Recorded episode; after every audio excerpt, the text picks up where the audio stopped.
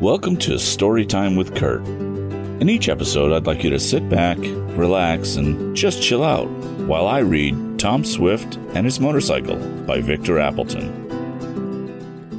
Previously, on Tom Swift and His Motorcycle, Tom had just seen a motorcycle go off the road into a ditch and was racing towards the ditch to make sure nobody was hurt.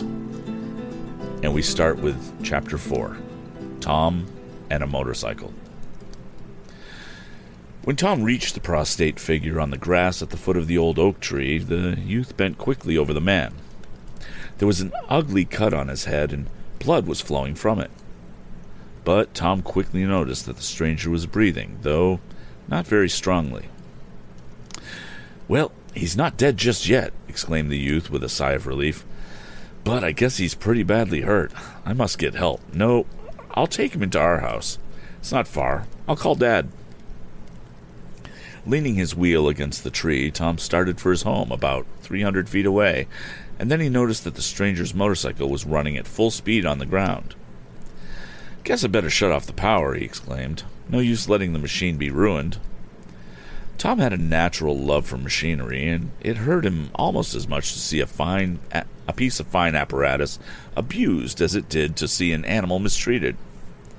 It was the work of a moment to shut off the gasoline and spark, and then the youth raced on towards his house. Where's Dad? he called to Mrs. Baggert, who was washing the dishes.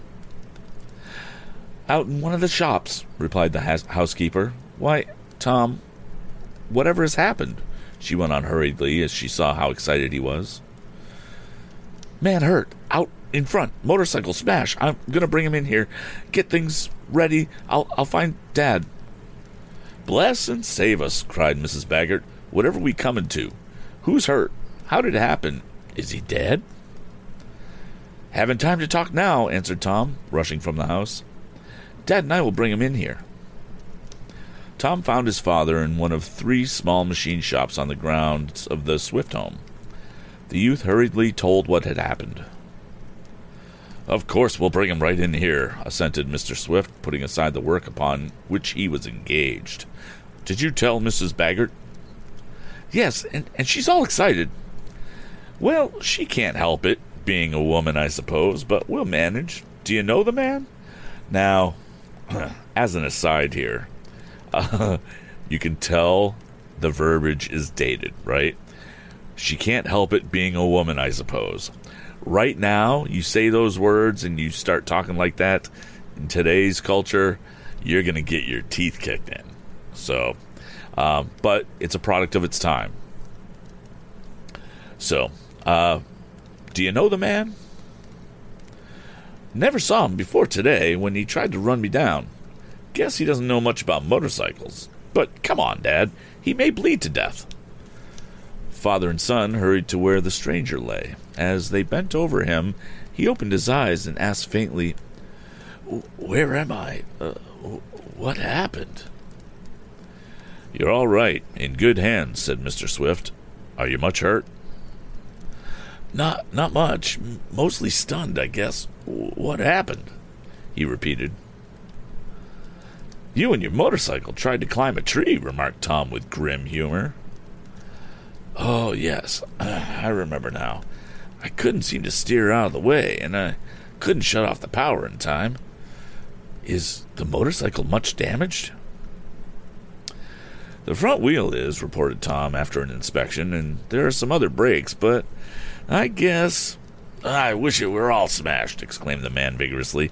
I never want to see it again. Why? Don't you like it?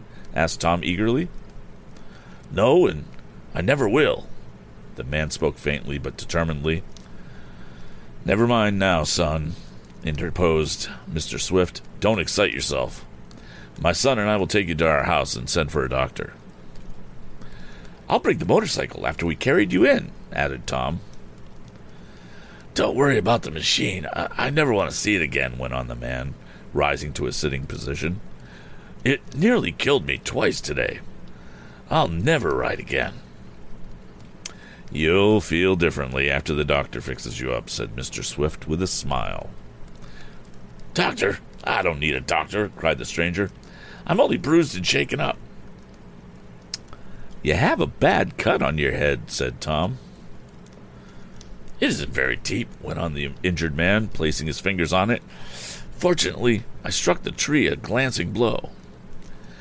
If you'll allow me to rest in your house a little while and give me some plaster for the cut, I should be all right again. Plaster for the cut. If that isn't a little indicator of age, nothing is. I'm not putting any plaster on any cut I've got. Can you walk, or shall we carry you? asked Tom's father. Oh, I can walk if you'll support me a little. And the stranger proved that he could do this by getting to his feet and taking a few steps. Mr. Swift and his son took hold of his arms and led him to the house. There he was placed on a lounge and given some simple restoratives by Mrs. Baggert, who, when she found the accident was not serious, recovered her composure. I, I must have been unconscious for a few minutes, went on the man. You were, explained Tom. When I got up to you, I thought you were dead until I saw you breathe. Then I shut off the power of your machine and ran in for Dad. I've got the motorcycle outside. You can't ride it for some time, I'm afraid, Mr. Uh, and Tom stopped in some confusion, for he realized that he didn't know the man's name. I beg your pardon for not introducing myself before, went on the stranger. I'm Wakefield Damon of Waterfield. But don't worry about me riding that machine again. I never shall. Oh, perhaps, began Mr. Swift. No, I never shall, went on Mr. Damon positively. My doctor told me to get it, as he thought riding around the country would benefit my health. I shall tell him his prescription nearly killed me. And me too, added Tom with a laugh. How, why, are you the young man I nearly ran down this morning? asked Mr. Damon, suddenly sitting up and looking at the youth. I am, answered our hero. Bless my soul, so you are, cried Mr. Damon. I was wondering who it could be. It's quite a coincidence, but I was in such a cloud of dust I couldn't make out who it was. You had your muffler open, and that made considerable dust, explained Tom. Was that it? Bless my existence. I thought something was wrong, but I couldn't tell what. I went all over the instructions in the book, and those the agent told me, but I couldn't think of the right one. I tried all sorts of things to make less dust, but I couldn't. Then bless my eyelashes if the machine didn't just stop after I nearly ran into you. I tinkered over it for about an hour or more before I could get it going again. Then I ran into the tree. My doctor told me the machine would do my liver good, but bless my happiness, I'd ju- just as soon be without a liver entirely as to do what I've done today. I am done with motorcycling. A hopeful look came over Tom's face, but he said nothing, that is, not just then. In a little while, Mr. Damon felt so much better that he would start for home.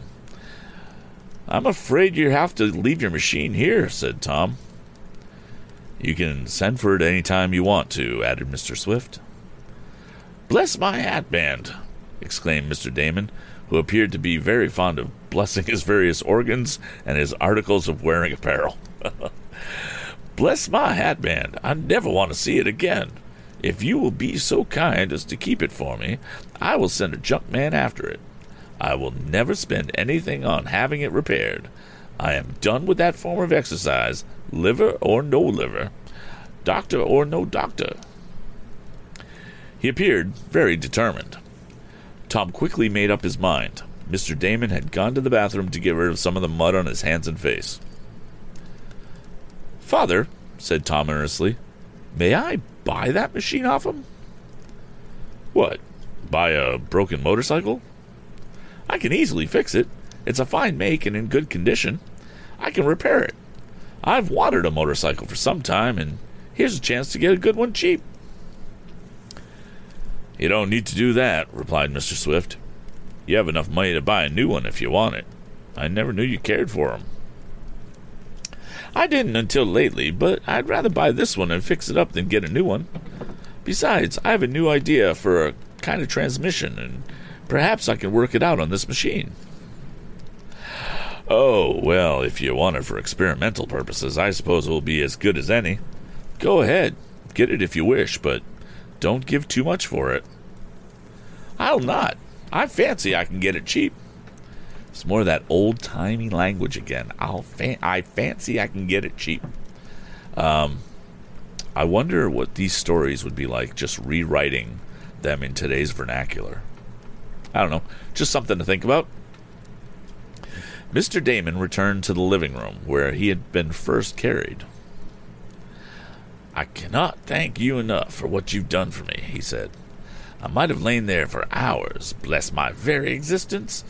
I've had a very narrow escape. Hereafter, when I see anyone on a motorcycle, I shall turn my head away. The memory will be too painful. And he touched the plaster that covered a cut on his head. Mr. Damon, said Tom quickly, will you sell me that motorcycle? Bless my finger rings. Sell you that mass of junk? It isn't all junk, went on the young inventor. I can easily fix it, though, of course, he added prudently. It will cost something. How much would you want for it? Well, replied Mr. Damon, I paid $250 last week. I've ridden a hundred miles on it. That's the rate of two dollars and a half a mile. Pretty expensive riding. But if you're in earnest, I will let you have the machine for fifty dollars, and then I fear that I will be taking advantage of you. I'll give you fifty dollars, said Tom quickly, and Mr. Damon exclaimed, Bless my liver, that is, if I have one. Do you mean it? Tom nodded. I'll fetch you the money right away, he said, starting for his room. He got the cash from a small safe he had arranged, which was fitted up with an ingenious burglar alarm, and was on his way downstairs when he heard the, his father call out, Here, what do you want? Go away from that shop. Yeah. No one is allowed there. And looking from an upper window, Tom saw his father running towards the stranger, who was just stepping inside the shop where Mr. Swift was constructing his turbine motor. Tom saw Tom started as he saw that stranger was in the same black mustache man was the same black mustache man whom he had noticed in the post office and later in the restaurant at Mansburg. And thus endeth chapter 4.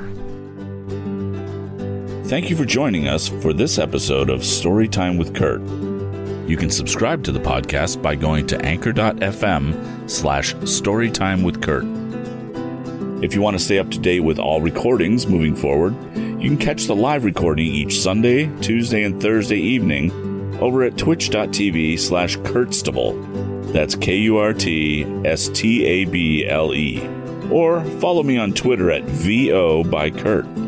If you have suggestions for future books, you can go ahead and send me an email at kurt at storytimewithkurt.com. See you next time.